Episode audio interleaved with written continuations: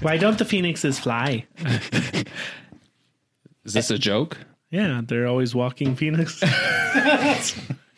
I couldn't even hold the laugh in to get the word out.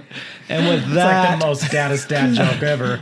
welcome back to another episode of Five's a Crowd. I am Chris, and I'm surrounded by my friends. Laughing Cam. Austin, everybody's laughing. Austin, Tony, and Zach. Hola. Hey, Hello. That was a great joke. It was, and I couldn't fully appreciate it. I appreciate it now. Anyways, today our topic, we're gonna do one that's kind of a little bit psycho, psycho thriller, psycho thriller, psycho, Psychosocial. Psycho. mind psychoanalysis. Mind, psychoanalysis. That's, a, good, one. I only got to the first part of the word and I couldn't think of the rest of it. But anyway, we're going to be talking about the Stanford prison experiment. Have you guys All heard right, of all it? right. What is the Stanford prison experiment? Tonight, no. Prison. I said prism. Prison. So you've never heard of it? No. Zach, Tony. It sounds like a test that occurs uh, when you enter into Stanford University. Could you imagine? I mean, they could carry it on to this day, and we just don't know about it. Wait, is it for real about that university? Yes. Yes, they did it. where it was carried Carried out at. Stanford Yeah. University. Yes. Oh, that was a joke, but that's for real. In the It's for real, basement. bro. In the basement. It- it- this not a is- fraternity thing. This is something that is is gone down through the years as an example of like human behavior. Like Yeah. it's been referenced many times. It's been used in court for mm-hmm. judgment. It's been, yeah. But there's still a lot of controversy with it. Exactly. I love that I'm so shocked that Stanford University it, like it happened there, and I have no idea what it's about. You're like, tell me more. I'm like, It oh was- my gosh, they did what? It was Yeah. the early seventies. This is totally a Harvard thing. yeah.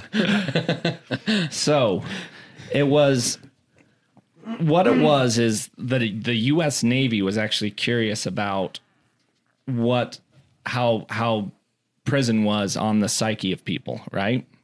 And so they gave a grant to um, a professor, and his name was Philip Zimbardo. yeah, that's him, Philip Zimbardo. thought you were about to say Zimbabwe. So it was about Nope. prison specifically. They didn't just pick prison for the idea. It Well- it is about prison because they wanted to see how being cooped up with people who who were supposedly lesser than the people managing and running over like running them like the guards and all that. Yeah. They wanted to see the dynamic between like inmate and guard, but at the same time they were really trying to dig in and see if you put good people in a bad place, do those people triumph or does that place corrupt them? Hmm. Like morality is morality something that's in you already or is it something that's Right. from your environment inherent? Gotcha. right? Yeah. I, I thought it was more of like a predator versus prey, and they just picked prison as the perfect experiment. We already did In that podcast. I mean, we already go. We already. We already know predator would win. couldn't they have just looked at politics? I mean, to a degree, yeah. I mean, I all, it was from all of it though. That's what this, they're trying. They were just trying to get down to the bare tax, like okay. I was gonna say because I feel like politics nature. is the same way. You got good people, and boy howdy, do they turn bad but, real quick. Boy howdy. Boy howdy. boy, boy howdy. Boy, howdy. yes. I felt like I'm back home. So on the range. So were these tests ran with college students yes. like entrance? Volunteers. Oh, yeah. 100%. No, no, not actual college students that went to Stanford. Oh, no. was it not? They put they put a flyer in the in the newspaper mm-hmm. saying we Just want volunteers. Volunteer. We're going to pay you fifteen dollars a day Mm-hmm. for two up to two weeks. A day. Didn't it say? This is back so in the seventies, so that's like fifty bucks a day now. It was about ninety bucks a day. Ninety oh, bucks a day. Okay. Um, so yeah, to set the scene, it's nineteen seventy one. This doctor Philip Zimbardo works at Stanford Psychology. He gets this grant from the Navy throws in that ad in the paper.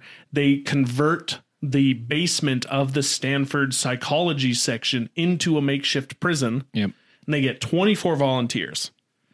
And out of those 24, 12 were prisoners, 12 were um, officers. Well, I thought, yeah. wasn't on, sorry, they, I thought they got Guards. like 70 something volunteers, but then 70 applicants, applicants. But then after going through and Yeah, they Yeah. only picked 24, but they flipped a coin to see which side So- you were on. oh, okay. That's where it gets a little muddy because they say that okay, we flip a coin to see who's going to be a guard, who's going to be a prisoner. They do a psychoanalysis on people, and they uh, or is it? Can you say that? Is it psychoanalysis? Is that Yeah. still? Yeah, a psychoanalysis on them to make sure that they're not like some psychopath or some. Well, I think that's how they whittled Sociopath. down from the 70 to the 24. Yes.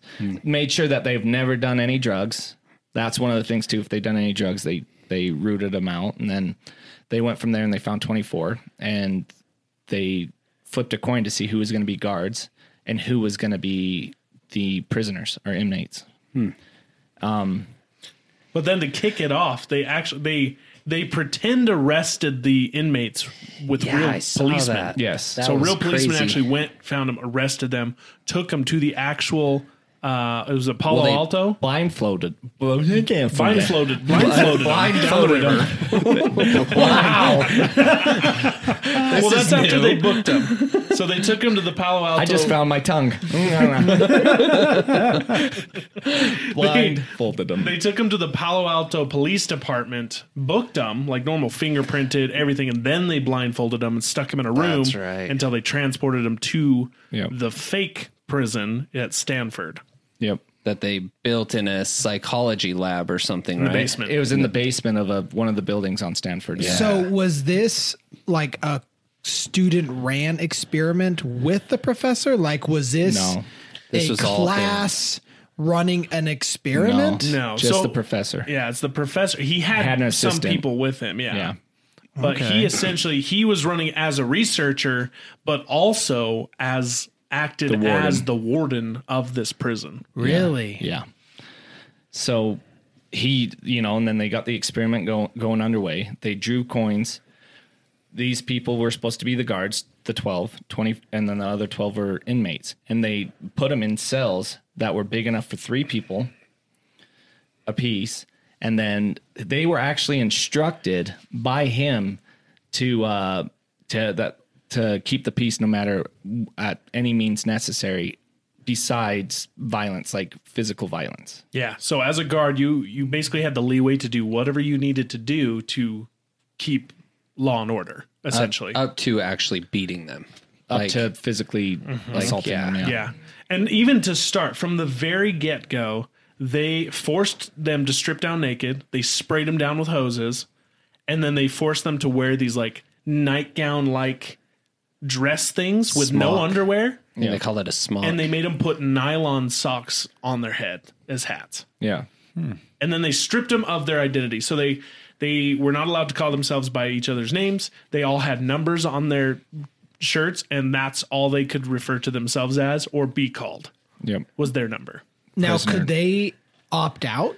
Like a day in, they're like, you know what? Uh, this experiment's not for me. I'm gonna So- punch out. I thought I did read somewhere that they did have a few of them. Like after the first day, they were like, "Nope, I'm done." They didn't I'm really leaving. opt out, but they were diag- they were like sent to somebody who said that they were mentally unfit to keep yeah, Yeah. I was reading Going about on a couple They of they them. weren't allowed to opt out. The, uh, the idea was that this was going to go on for two weeks. Yeah. two weeks to see what would happen, how this would pan out. And they weren't given the technically the ability to opt out, but if the if Zimbardo and you know his colleagues thought that this could cause mental damage, then they would let them go. And the first person to leave actually didn't leave until 36 hours in. Oh, okay. And he had he had a he had a mental break. He's screaming, he's crying. At first they thought he was totally faking it. Um, but then they, you know, to be cautious, they finally pulled him out and actually let him go. And he said later that he was faking it. But then he ended up being in a documentary with Zimbardo again, and that time he said he wasn't faking it. Yeah. So, th- you hmm. know, nobody truly know. Like, was he trying to save face? What was he doing? He did Yeah. say that he like he lost himself and his identity in just 36 hours. Just they- completely broke him. I mean, they got he was talking to psychologists, and if he faked the psychologist out, he's a really good actor, right? You know, they they're like, no, this guy's not mentally capable of proceeding. So Yeah. they sent him another guy. So the second guy, what was his name? Who who was who was right after him got sent out. and he didn't want to leave because he says he didn't want the other inmates um, Yeah, I thinking bad about him. it was prisoner eight nineteen. eight nineteen. And they he said he didn't want the other inmates thinking bad at him, and and he kept referring himself to an in, as an inmate. And when they're like, they had to finally like kind of mentally slap him and say, "This is an experiment. Remember, this is an experiment." Well, I saw that. So I saw that after they took him out, put him in a separate building to kind of recuperate. Well, in the meantime, the guards had the other prisoners shouting. Um, they were shouting that uh, prisoner 8 ti- 819 is a bad prisoner because of what prisoner 819 did. Yeah. My cell is a mess, Mr. Correctional Officer. Yeah, they just And- sat there chanting outside his room. and then they realized that he could hear them from where he was at so they went to check on him and he was just hysterical Yeah. Yep, exactly. To, and to kind of go into this, uh, so the first 24 hours wasn't super eventful. No. It was pretty standard, other than like how they introduced him into the prison. Um, but by day two, everything just went chaotic. The inmates were barricading themselves in their rooms with their cots. They were revolting. They they were pulling, you know, taking their sock hats off, and and the guards got to the point of pulling out a fire extinguisher and trying to like basically shoot it at him to get him to get away from the door. And then once they got in, they they forced the the like ringleaders of the re- rebellion into solitary. Like they Yep. forced them into solitary. They made the rest of them. Uh, they took their cots away, made them sleep on the floor. and they stripped them down too didn't they Yeah. Put, put buckets in the room, so they had to use buckets Yep. to go to the restroom. Well, they forced them to wash the toilets with their bare hands, and then they took the ability away from them to use the toilets and forced them to poop in buckets. And then they left; they couldn't dump the buckets. So basically, it turned into a giant sewer. Like there's just buckets of feces everywhere. and they said it was part of their punishment that they had to smell that by leaving the buckets in there with the raw sewage in them. They wouldn't let them eat. They wouldn't let them brush their teeth. Even Wow. Yeah. yeah it said mm-hmm. that the that the good prisoners the ones who weren't actually like a part of the revolution they gave them uh the opportunity to like they gave them their beds back their clothes um, let them have a good meal and they purposely had them eat in front of the other prisoners hoping that it would like help the other prisoners start to obey again Yeah. but Yep. And they they just yeah, they just did all pretty- some messed up stuff. Like the you saw that the guards were essentially taking the power and, and running with it. Like there was one in particular. Um, they called him. His nickname was John Wayne. I don't remember his real name though. I don't remember either. a But- prisoner or a guard He was guard. okay And he had he wore aviators. He had like oh like you can of that find videos of you can find videos of this experiment. Like Oh, really? Oh yeah, Yeah. there's actual video of it still. Speaking of the aviators, I saw that they gave all the guards special glasses so that they Oh, couldn't make eye contact. That's correct. Well, it was also to hide their faces to give them anonymity oh yeah. because uh, again they were trying to see in this experiment. Okay, like if we take away who you are, remove your name, and we stick a number on you, and then we have the guards here and we take away who they are, so you don't know them. How's that going to affect how they act?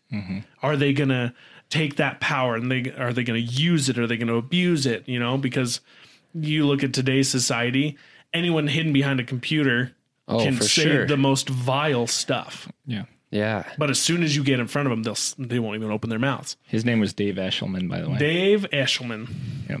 Hmm. yeah, he and he actually said that he like took it to the as far as he could.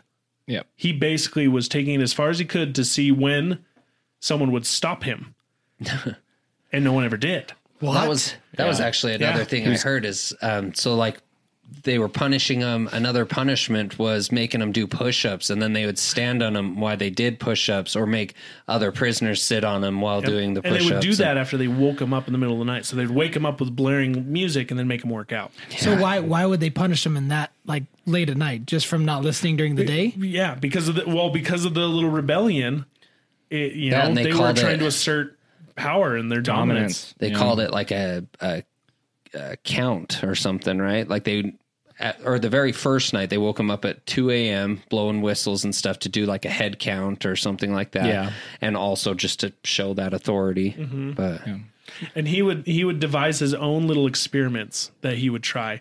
He he even had like two of them pretend to be Frankenstein and Frankenstein's wife, or what? What's the female Frankenstein? That's it Bride that of that? Frankenstein. Bride of Bride of Frankenstein. Frankenstein. Thank you.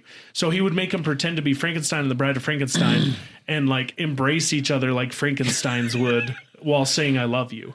He like forced them to do this. He even took it as far as as basically forcing them to. I can't remember the exact words he used. Like enact sexual things. The hibbity dibbity. Yes, but it didn't. The way I heard it, it didn't like fully like. It, it was very general. Like he made them like reenact sexual things, but it doesn't say like how far it went. You know what I Positioning and mean? Stuff, yeah. oh man But and he- the whole time he like he was trying to see if if anyone would say anything, and in his mind he was trying to expose the abuses of actual guards and inmates in like the prison system. His words. His words exactly. Yeah. Yeah.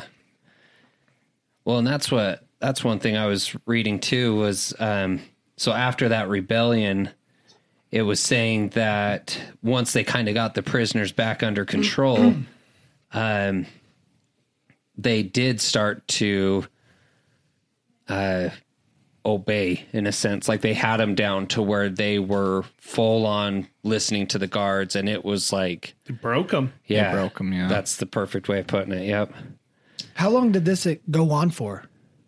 Six days. That's all it took was All it six took. days. Six days. Pulled the plug after six and days. it was Zimbardo's girlfriend, at the time. Yeah. Yeah. She came Later, in. his wife. She did. They did Yes, get married. they did get married. Yes. So she came in visiting and saw what was going on, and that well, night. she was actually asked to come in and conduct interviews. Yeah. oh, that's right. with the team or Yeah. with the members, with the prison guards and the, Yep. the cellmates and everybody.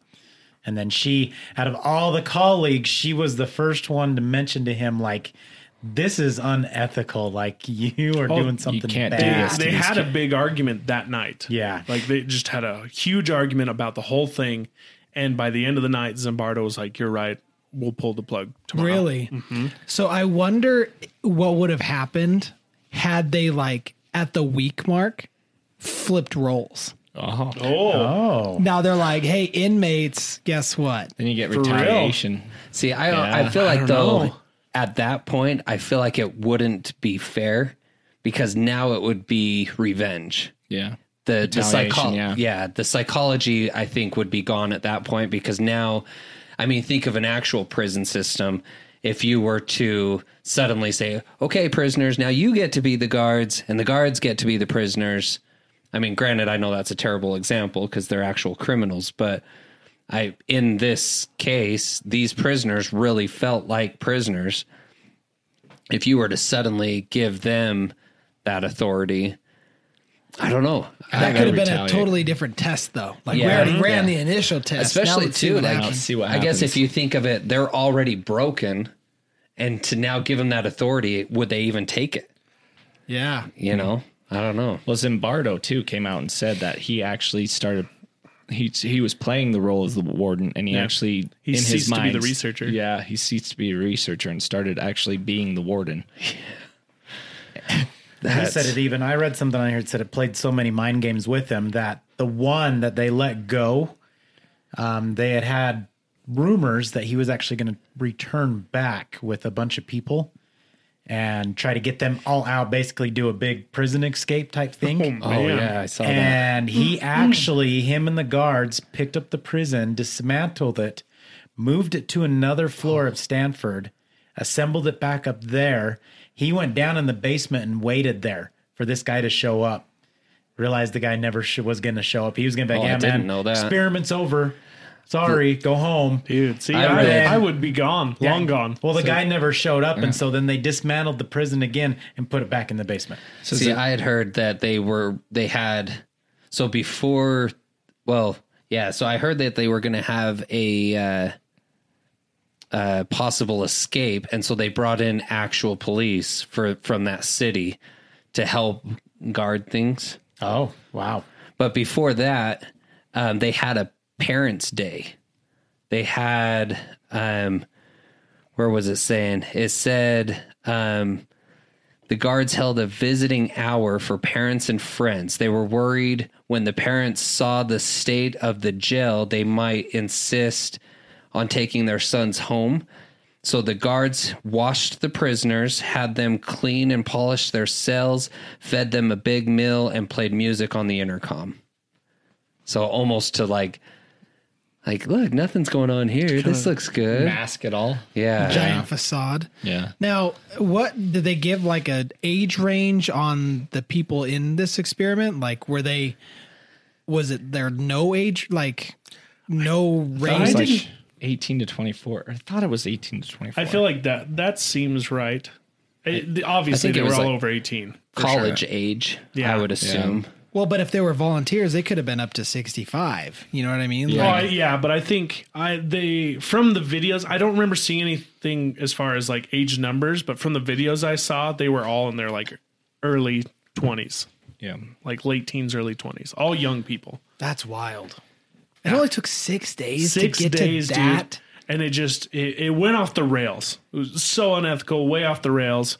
But uh, and and I mean, it's it's kind of back and forth, back and forth on what was actually like proven mm-hmm. here. So like the ultimate conclusion, according to, to Zimbardo, is it was showing how people will readily conform to social roles that they are expected to play.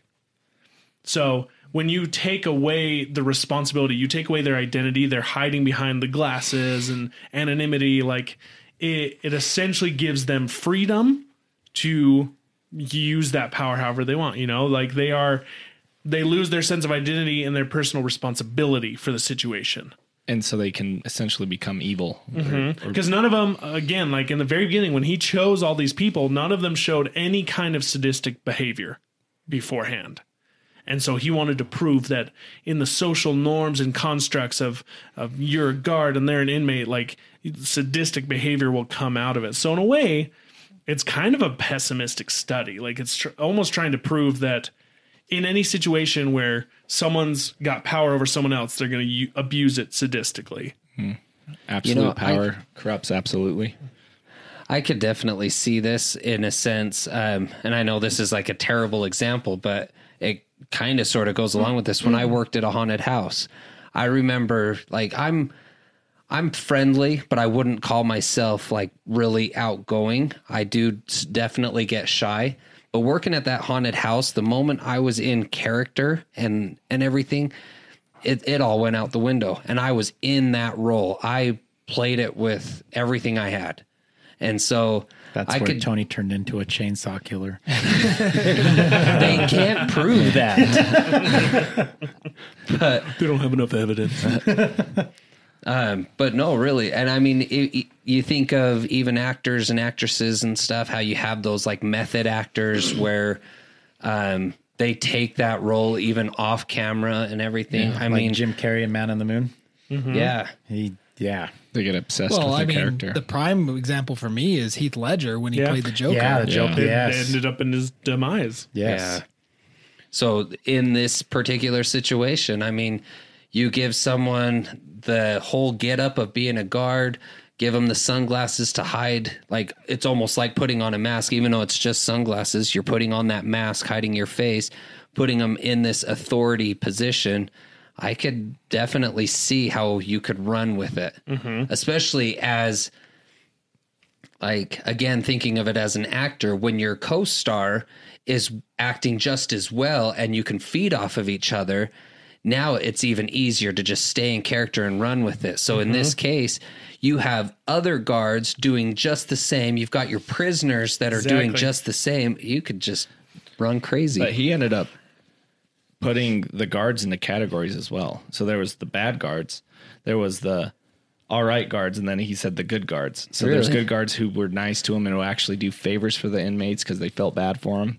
There's the ones that would make them do it, but they wouldn't take it to the extreme. They like you need to do this, but they wouldn't. And then you had those other guards like the John Wayne character, who would just make you bend to his will to get what he wants to get you mm-hmm. to conform. Well, and here's here I'll read real quick an excerpt from like Zimbardo afterwards. He interviewed some of the participants, And he says that most of the participants said they had felt involved and committed. The research had felt real to them. One guard said, I was surprised at myself. I made them call each other names and clean out the toilets with their bare hands. I practically considered the prisoners cattle, and I kept thinking I had to watch out for them in case they tried something. And another guard said, acting authoritatively can be fun. Power can be a great pleasure. And another, during the inspection, I went to cell two to mess up a bed which a prisoner had just made, and he grabbed me, screaming that he had just made it and that he was not going to let me mess it up. He grabbed me by the throat, and although he was laughing, I was pretty scared. I lashed out with my stick and I hit him in the chin, although not very hard, and when I freed myself, I became angry. So they they full on Wow.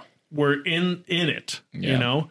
And and one thing though, one source of kind of controversy with the whole thing cuz this is what's crazy, almost like very shortly after there was a massive prison riot, like real life prison riot. Oh. Huge prison riot. And they and at that point Zimbardo's research actually kind of gained traction and fame because of that. So they referenced what he did and that's where it really got out, like everything that happened. And like Chris said, he he was brought in to kind of be a what do they call that? Like a not a, is it a character witness or like a special witness to basically yeah. Yeah, talk special about witness. the situation. Um, but some of the controversy or some of the things that opposing opinions point out is that he told the guards to act a certain way. Yeah. So when you set up an experiment, there there's something that they call demand characteristics. So basically, it means they're put in a situation where the results of an experiment are biased because of the experimenter's ex, ex, blah, blah, Expectations. expectancies. Yeah. I was That's a actually going to ask that because if you're given certain parameters in an experiment, whether you're on either side, are you going to take to those roles faster than you would had it not been an experiment? Exactly. Yeah. So 'Cause that's you- the argument. Yeah, because you signed up for it, so you're like, okay, I need to be an officer. You wanna be good. I need to act like an officer would in this scenario. Well, That's you where have controversy is on it. you have kind of the two there's like three personalities so there's there's one side where it's like um i i think i know what they're tr- experimenting on. Like you think you know the purpose of the experiment and so you try to be that. Yeah. and then there's the other side where it's like i'm gonna refute that and i'm gonna be the opposite of what i think they're trying to get so i'm gonna prove it wrong. But then you have the other person who's in the middle and is kind of just like i'm gonna be the best at doing what you asked me to do. So that that's the argument is like are they acting this way because he said I want you guys to preserve law and order. You have freedom, you have anonymity, do whatever it takes. Yeah. So did that force upon them kind of to to act more sadistic? Yeah, that's interesting. It's pretty insane. Well, and it, it we watched uh, me and Chris watched this video. I don't did you watch it too? I I wanted to, I meant Yeah. to, but I no. So we watched a video where this guy essentially going off of that topic kind of set up his own experiment, Yeah. but they took out some other factors. So they removed the anonymity, like everyone was Had a name. they they had names, but he, they wouldn't let them see each other. So they put them in the dark to put a puzzle together. So they were trying to do the same process, take away anim- anonymity, but they also did. They wanted to take away uh, the what is that the the other The word demand the characteristics. so they weren't telling him any information. All they all they were there to do was put a puzzle together. Yep. So the this dark. wasn't a prison thing. No, no, no, no, no. No, Okay. but they rep they they kind of made it in the same aspect where it could be it could be recreated that that scenario would happen again, but they didn't say okay, you're a prisoner, you're a guard or anything like that. So that way they're not playing a role. So still testing the same stuff. To see if somebody takes control. Well, because what it was was they were put in the room. It was pitch black. They were told to put a, Puzzle a together puzzle in the together. dark. There's four contestants, and each one of them had a buzzer underneath their area. Yeah. The buzzer goes from zero to twelve. And there's another team. They told them there wasn't actually another team, but they told them there was another team of four people racing to put together the same puzzle in the dark. Also, well, the buzzer would buzz in the other team's room to distract them. And they told them that zero to seven is safe for your ears. Anything above seven could hurt your, could be, uh, potentially cause damage, Damage, to their yeah. ears. Oh man. They wanted to see how high the people would turn up the buzzers. and how often they would use it. Oh, so they told they basically said you have control over the other team's Exactly. buzzer. So you can use it to distract them. Well, then they would sit, the experimenters would sit in the room and watch them because they could see them, and they were the buzzers. So they were the other room. Yeah. So essentially, they would the the people doing the puzzle would push their button, and it would just be like in their room, so they knew it uh-huh. was happening. But then they could buzz them like pretty loud, and they you know they went through the contestants and they made sure they were all like pretty morally good people Yeah.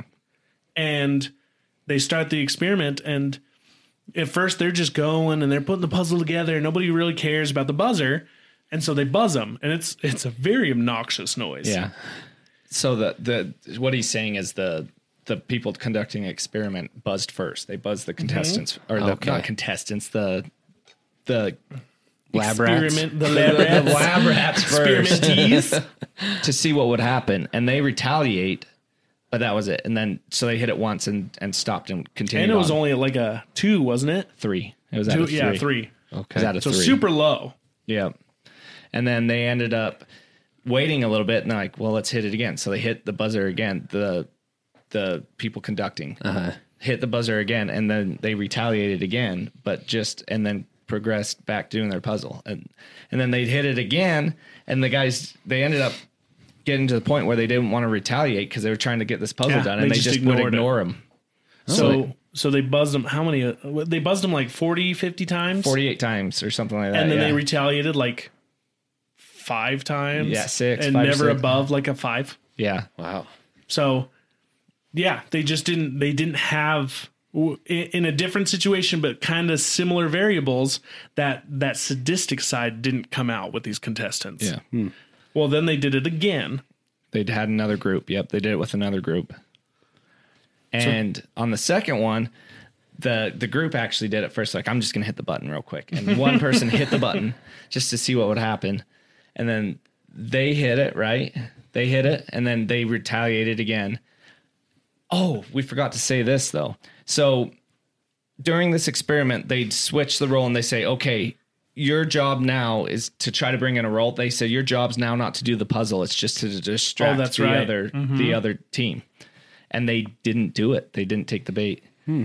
They just, yeah. So on given the first group. yeah, yeah, yeah. So that's important because given the freedom of saying, "Hey, your only purpose is to annoy them and make it difficult," they still didn't. Interesting.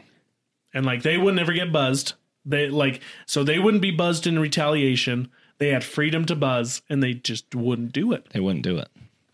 Was this this was the Mindfield Mind Field, that's what it is. Yeah. Yeah. by Vsauce? Yep, Yeah. Vsauce. Okay, so this is a YouTube original. yeah. Uh, if you guys want to check it It's out, a, it's yeah, a really good should. video. You should watch this video. It's video. a way good video. It's really good. It's Mind Field, and he does the Stanford prison experiment, and then he goes and does his own experiment. It's very interesting. Well, and then the in the second one, it was a little bit different in that there was this one girl, Yeah. who she would buzz the other team, but only in retaliation. Mm-hmm. So every time they buzz, she would buzz immediately, immediately, but never ever did she go above the seven. So they buzzed back like thirty eight times or something out Yeah. of seventy four. But uh, I feel yeah, like that'd still be wouldn't- me. that'd be me too. I'd be, Right? like, I'd be like, you know what? Now you're getting two. it's all retaliation and stuff. But I mean, seeing that experiment compared to the Stanford prison experiment now, in my mind, like it's it, it's such a toss up. Yeah. Because like like you said, being put in that situation where you know you're basically influenced to act a certain way, you're you're gonna do it. See, I'm curious if they were like, let's say that experiment wasn't known today, but you were to do that experiment today with how, like, I feel like society today is a heck of a lot different than it was in the 70s. And I could be wrong. I don't know. I didn't grow up in the No, 70s. I think you're right. But I just feel like there is constant civil war going on in whatever category it may be. That I'm curious if they were to do it today, if you would have similar results When was that done? 71, No, not the Stanford, the, the recreated. Oh, the, That had to have been oh, it was like not the too last long few ago. years. Yeah. Yeah.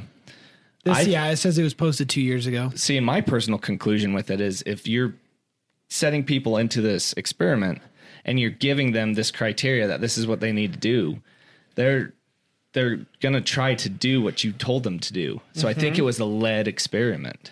The- Yeah. The, original one was. So that you're saying that that's the main difference between that and the puzzle one is the fact that they were given some kind of direction in the prison. Well, in a way, they were giving it given an out, and that I think that's that's the dangerous takeaway from that experiment.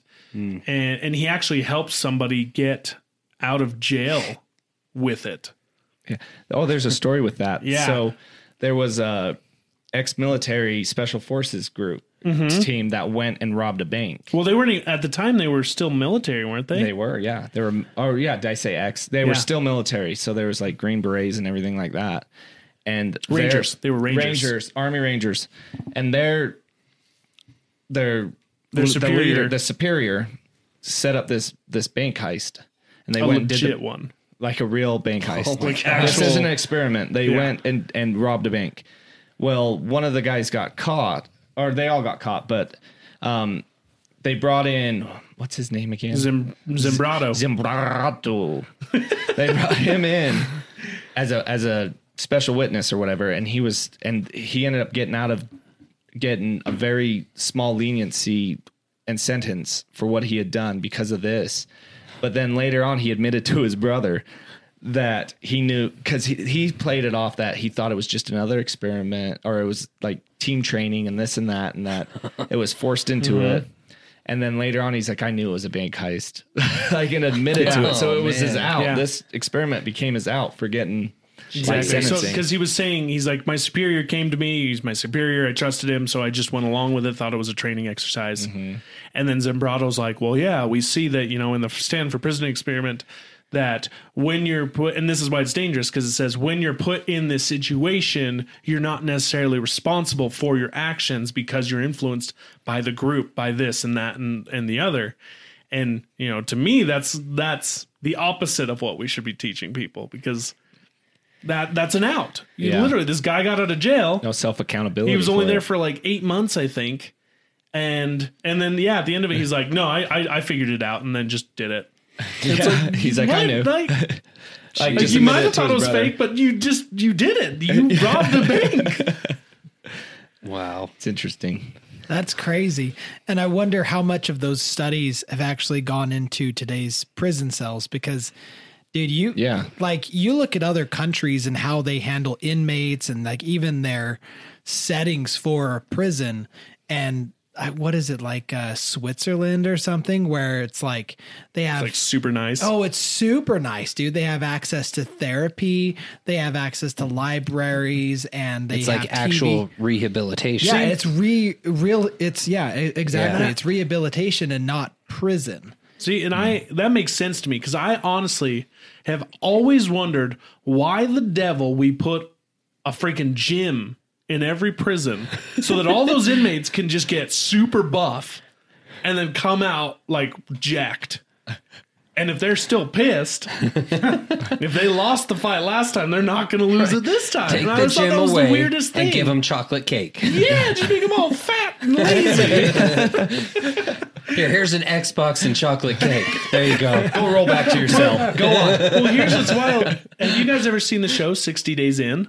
Uh-uh. That's basically like almost a modern day prison experiment because they take regular people and they put them in prison as an inmate, and you're not allowed to tell any of the other inmates or guards that you are not an actual person in prison. So they see you Oh. as an inmate, hmm. treat you as such, but it's usually put on by like the warden and the sheriff of the county. And their job is to go in and find things. So They're find a out how they're getting drugs into this. yeah, find out how they're getting drugs into the cell. Find out who the gang leaders are. Find Hmm. out this, that, and the other. And they're straight up like they're doing this this experiment essentially. Crazy. And they they do have the risk of getting the crap beat out of them because you know how Because nobody knows. how many minutes is it going to take for the guards to get in there and actually stop it when you get shivved? Like it is actually Yeah. like super dangerous. That's like, uh, have you ever seen the movie Escape Plan with Sylvester Stallone? Where he's hired to go into prisons and escape. Oh, yeah. And so then that way they know what corrections they need to make to make their prison inescapable. Inescapable. You but, know- uh, oh, go ahead. oh, mine's kind of long, so if you got something else, go ahead. I'm, I forgot. Oh, damn, I'm sorry. well, I was just gonna say the other day, Jess and I sat down and we watched uh, Gridiron Gang, which is an older football Love film. that Oh, yeah. movie. Good movie. And of course you do. Yeah. Of course you do. It's Why got- do you it's like got- it, Zach? Yeah, why do you? Because it has a certain character named Dwayne the Rock Johnson in it. Weird. Oh, I know. and uh, it's all about this correctional facility for teens, and where a lot of them are gang members that get sent there and have to go through these correctional centers. And it's based on a true story where these kids go through there and their turnaround rate is just ridiculous. It's like They like just go in and just to go back out to go back to the way they exactly were living. yeah. Mm-hmm. They they leave the correction facility and they're pretty much like 80 90% of the time they're right back where they were. Mm-hmm. So it just Or it's- dead. yeah or dead. Or mm-hmm. and it's just going to show that like what we're currently doing isn't working. And so one of the wardens i don't know what you'd call him but the main character of the show uh, decides to put together a football team and dec- instead of you know putting them through these correctional facilities and doing all this basic stuff we're going to piece together a team and become a unit and work together It's like a boot camp. yeah, it exactly. Yeah. Just football. And they go and they play all these other high school football teams, and it turns out like Destroy them. only twenty percent or twenty five percent returned after mm-hmm. doing Have to learn to something. be on a team. yeah, mm-hmm. Well, and it teaches them about loss, even. It's like not only teamwork, but it's like, listen, you lost the game. Toughen up. Let's get better Humble and yourself. we'll beat the next Discipline. Mm-hmm. Teach Well, them yeah. discipline. Well, and even, exactly. He even taught some of them who wanted to be a part of the team, but then felt like it was too hard because there was one of the kids who left, and then he had to go back to his normal life, like how it was. Like you're you're in the lines, you're doing this with these guys, people are beating you up. He didn't have a family anymore. He didn't have a team looking after him, and he mm. actually begged begged to come back. Like Yeah. he was like, I don't want to be part of this anymore. I want to come back. I realized having a family and a team is what I want. yeah, Yeah. And so, So- I think along these lines of the Stanford prison test, it just furthers how broken the prison system is. yeah. Mm-hmm. like, I, mean, but there's no real solution I for it. see. I have a hard time with it because I feel like if you do the time, if you do the crime, you do the time. In a sense, I mean, if you make a mistake or you hurt somebody else in the process, there has to be Repercussions. there has to be repercussions for that. Or the law doesn't even work. Ex- yeah, exactly. But at the same time, I'm thinking, well, if you just go throw them in a cement cell and let them work out all day and don't have any purpose, don't give them any purpose to life or any way of brain's gonna rot Coming and they're gonna be even worse off. they're gonna it's gonna make them more hopeless Or thinking there's no, op- Exactly. no options I feel sometimes cr- No, real quick good. so sometimes some of these criminals get into a criminal life because they don't feel there's another option out there mm-hmm. there's no other option out there so you put them in a cell and put them in prison where i mean it's not good. You're always watching your back. You're always they there's still no other option for them so they get out and they're completely lost. You know what i mean? Mm-hmm. Mm-hmm. It's like some people who go in the military. That's their purpose and their call in life and they're in the military and they get out of the military to open up to just whatever. They have a hard time with something like that. But i mean that's the other end of the spectrum.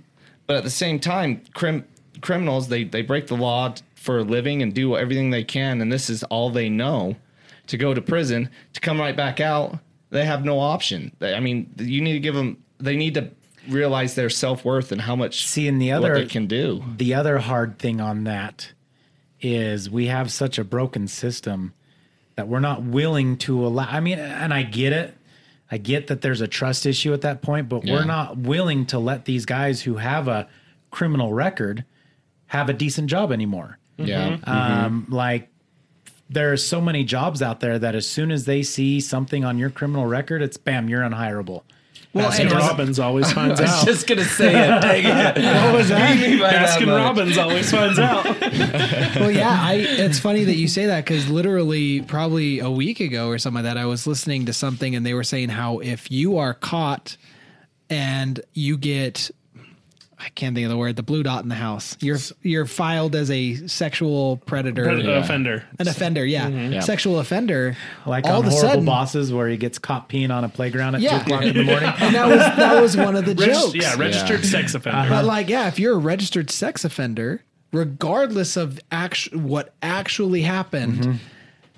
You have our, an instantly harder time finding a job. You're blacklisted. Like See, and- extremely hard. And I, I was actually just talking to somebody about this the other day because we were talking about prison, and and I, s- I was thinking like you go to prison, you should there should be some sort of schooling there, like trade schooling. Yeah. like See- you should be basically as part of your sentence, you have to learn a trade. I was that's what I was going to say. I feel like the trade school is a great idea. That and like um, required therapy sessions Mm-hmm. where they sit down with a professional psychologist and I don't know. I I I personally am a believer in psychology. Like I feel like sitting down with somebody, talking about it, getting those thoughts out in the open, but a good one, somebody who really can hear these prisoners' thoughts and feelings and really work through them. And then in the meantime, working out some kind of trade that when they get out, they can They have They a can place to work work. and- yeah. Well, they get they get a sentence, but they don't get a chance at redemption. Yes. and I think everybody needs a mm-hmm. chance at redemption. Mm-hmm. Well, I no mean, matter and I- what. yeah, I mean, being Well, being not a no believer. matter I was gonna say, I mean, Not no matter what, depending. depending. Unless Well, you're Ted Bundy. That's the Yes. hard. Yes. Yeah. That's the hard thing, though. Being that I believe in God, I I 100% believe in repentance. Mm-hmm. Yeah, And in in His eyes, if there's nothing I can do that I can't come back from, why can't we help people come back from difficult areas? Yeah. Yeah. You know, sorry, I'm I'm kind of jumping back because I just remembered what I was going to say before Yeah, you, Austin. Um, I'm curious if in our prison systems today, just how in this experiment it affected the guards and they weren't actual guards after just six days. It makes you wonder if actual guards in prison systems almost have to be rotated out Oh, I'm sure. because I feel like if you have that authority for too long, you know, how long until you take it too far? yeah. Can I say something real quick? So with Yeah. that though, I feel that a prison guard isn't some kid who saw an ad in a newspaper. It's very true. Very true. And they're trained. They're trained. They got the training. They, you know, they've They got a background check. They do psych evaluations. They do, all that. I think it's a little. I, think it's a different situation. I will That's say true. this though, my cousin is actually a prison guard, whatever you want to So is call my him, for um, for so long. so he's a drug dealer. Yeah. No, he smuggles Drug in, mule. he smuggles Yes. in ramen noodles. Oh. Um, I will tell you this for for being on that side of a prison guard, and and I don't know how it happened with this, but I have heard that that is mentally one of the toughest jobs Draining. that you will do. So draining because you have to deal with. There's some good people in there who made mistakes who want to correct their things, but then you also have people in there who don't care Yeah. and you have to listen to these, you know, for lack of better word, scumbags talk Oh, yeah. about what they did, and they'll take it out on you as you're walking past them or something like that. They'll tell you like, "Oh yeah, I did this and this and this. What are you going to do about it?"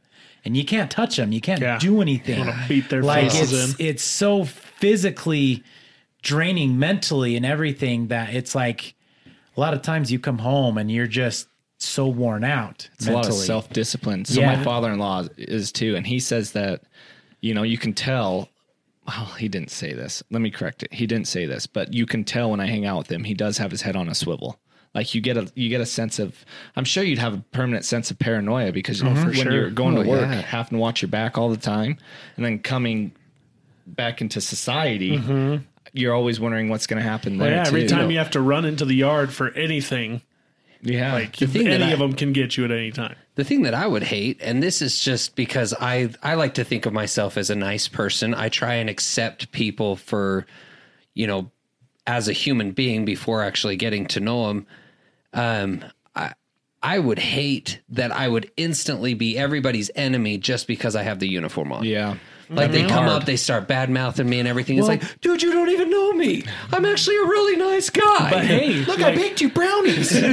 now, now that you say that though, did you? There was a video went viral like a couple weeks ago, and it was a guard was having a heart attack, and the inmates saw it happening and they were yelling at him to open the gate and he ended up opening their doors they came down and helped him Um, Yeah. I actually Oh, saw that video. they Yes. like I, I don't remember if they gave him CPR or what, but like They- they they they, helped his him and they like called everyone. If they hadn't done anything, he would have died. Yeah. Wow. And as an inmate, how easy is it to just let him die? No kidding. You're like, I'm stuck in the cell. I don't Well, care. Uh, Which a logical inmate in you know they would have to if you think at it if you think about it it's like oh he's my enemy. I'm just going to let him die. But it's like you know dang well that by tomorrow he's going to be replaced mm-hmm. and it didn't help anything at all. So Well, there's good people who go to prison for stupid things that they No, should, and they, I- they made stupid mistakes. yeah i'm not trying to downplay Yeah. that that is a, an awesome story. I'm just Well, more and I think, and at the end of the day, like looking at all this stuff, like I do think the experiment kind of does help show, like in situations where you're you're stuck in that group think, you're stuck, you have that anonymity, you definitely can be vile. It can be influenced, and you Yeah. can do some terrible stuff. But I'm also very much of the mindset of like positivity in that in the situation with the people in the dark room and the puzzle. Mm-hmm. I feel like I would always lean towards good before evil, even if given the chance. Yeah. Where it's just like do your worst or whatever, I'd still be like, "Eh, I don't, I don't want to do bad. Mm-hmm. Are you kidding Yeah. me, man? You've been playing some RPGs. You don't want to like flex those bad muscles just a little bit. I mean, I do, I do quite a few assassinations here and there, but they deserve it. He shot first. His his body was glowing red. He was clearly a bad guy. I, I'm sad when I hit the civilians.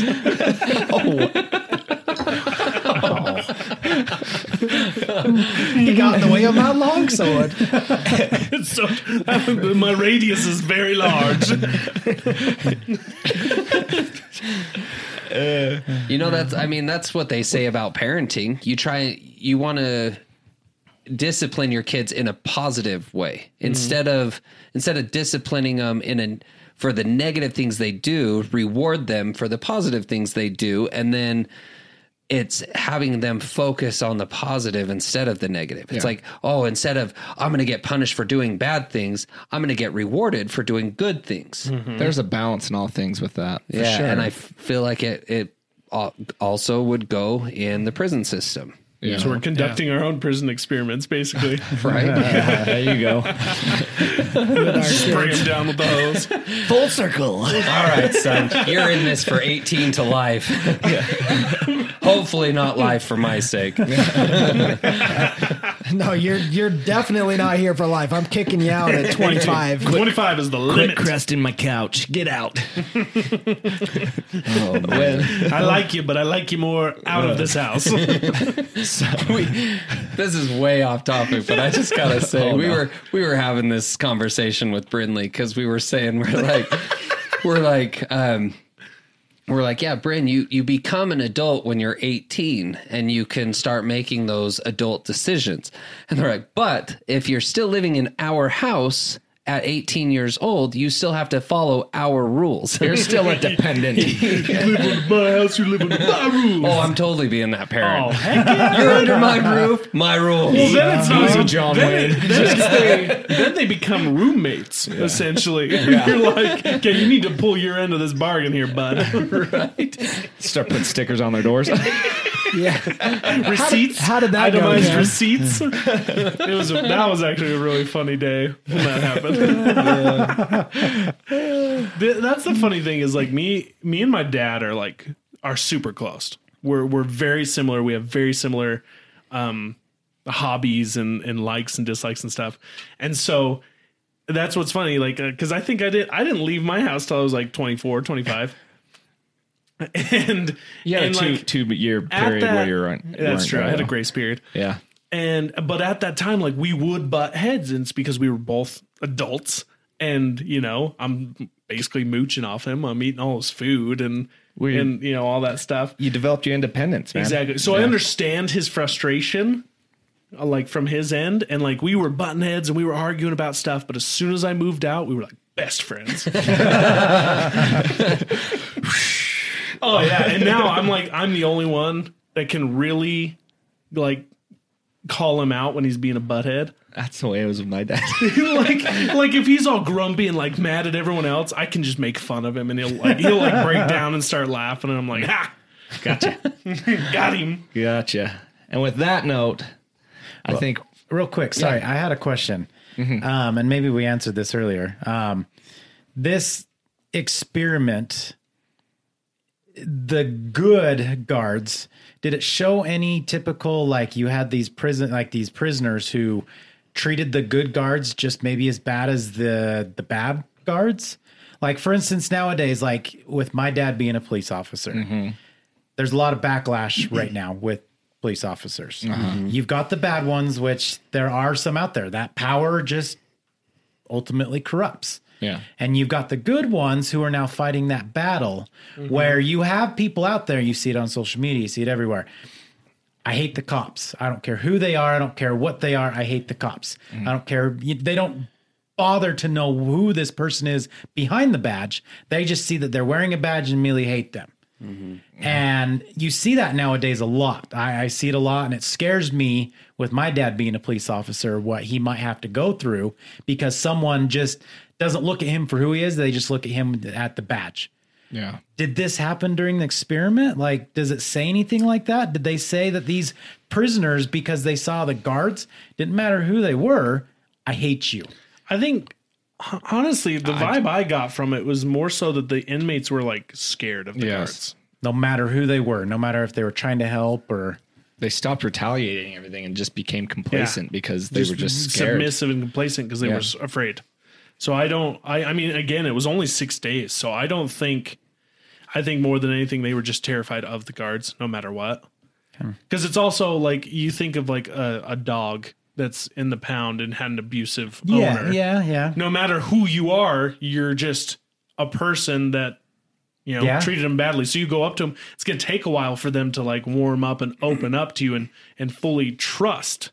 so I think yeah. there was just no trust across the board, and they were afraid to get close to anyone. Like they were they were literally like losing their minds. Could you imagine volunteering for an experiment and then having lifetime, lifelong repercussions? Oh, man. You're like waking up in cold sweat. Don't hit me with the. Sh- oh.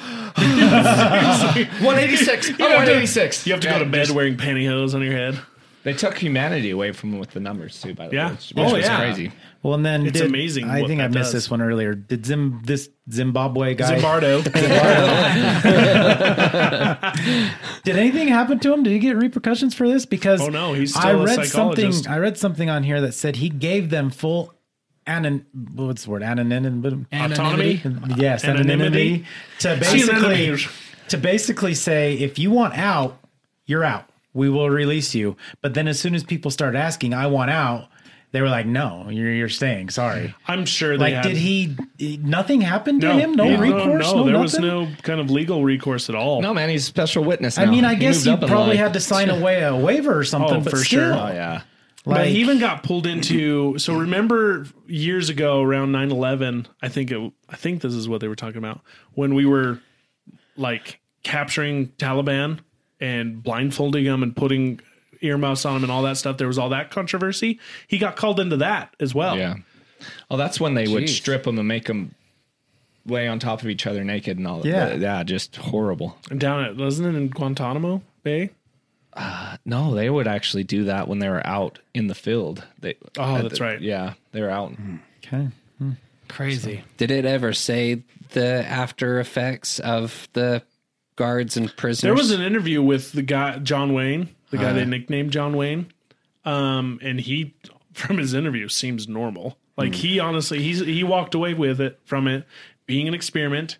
He was trying to, eh, you know, do his own personal experiments and and demonstrate the the issues with guard and you know inmate mentality and pushing uh, Zimbardo to like stop him Yeah. basically. So he.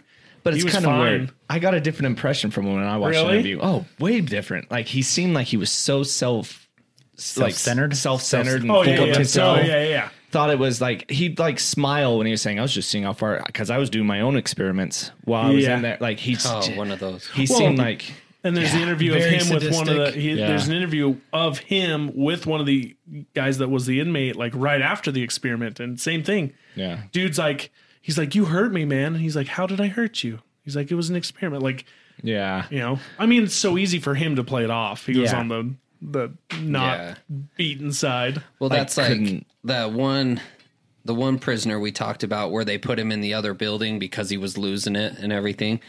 Um, I was just seeing where Zimbardo went in and he said, "Listen, you are not prisoner eight nineteen. You are so and so. Um, this is a psychologist or." I'm Zimbardo. I'm a psychologist, not the prison superintendent. This is not a real prison. Blah blah. And he like goes off explaining it, and the guy just snaps out of it and says, "Okay, let's go." And so, like, I was curious if Weird. If like that's how it is. Like, as soon as the whole prison was done and they were out, if all of a sudden it was just like, "Whoa, that was fun," like, and they come out of it like no big deal. Almost like they were under a trance or Hypnosis. something. Sometimes Yeah, like a form of hypnosis. hypnosis yeah, to where So- they believe Groupthink. it, they see it, and that to fully it becomes their reality. Tony knows all about that. He does. Hypnosis. yeah, Yeah, he does. But either way, at the end of the day, like it's it's an interesting view into the human psyche. I again still think that good is inherent and I it will win. Like I don't think everyone's just inherently evil. So what was what was Zimbardo's overall conclusion from this? Did it ever say? Basically saying that if you're if you're in those situations, like in those societal norms, you will cave to them It'll make bring out the bad and bad it'll in you. bring out the bad in you kind of Yeah. thing. so Wow. I wonder what the uh, chief executive officer of Stanford thought when all this came For to real. light. He's like, they did what in our basement? I'm pretty sure that's the least of their worries uh, of what know, goes man. on. They were dealing with drugs and hippies at the time. As long as you didn't conjure up Satan, we're good. and with that, uh, I think we're gonna wrap it up. Thank you for joining the crowd and, and going over this with us. It was fun to talk about. If you guys have any suggestions or any ideas of things, future topics you want us to talk about, we'd be more than happy to look them over and kind of, you know, see what we can do next. Think about it. Yes. We'll think about it. maybe we will, maybe we don't. I don't know. Run my life. But throw them down in the comments below. Throw them down. We're on all all platforms. Uh, and from us to you, have a good time, and we'll see you later. Yeah, thanks for being part of Bye, everybody. everybody. Bye. Ciao. Neat.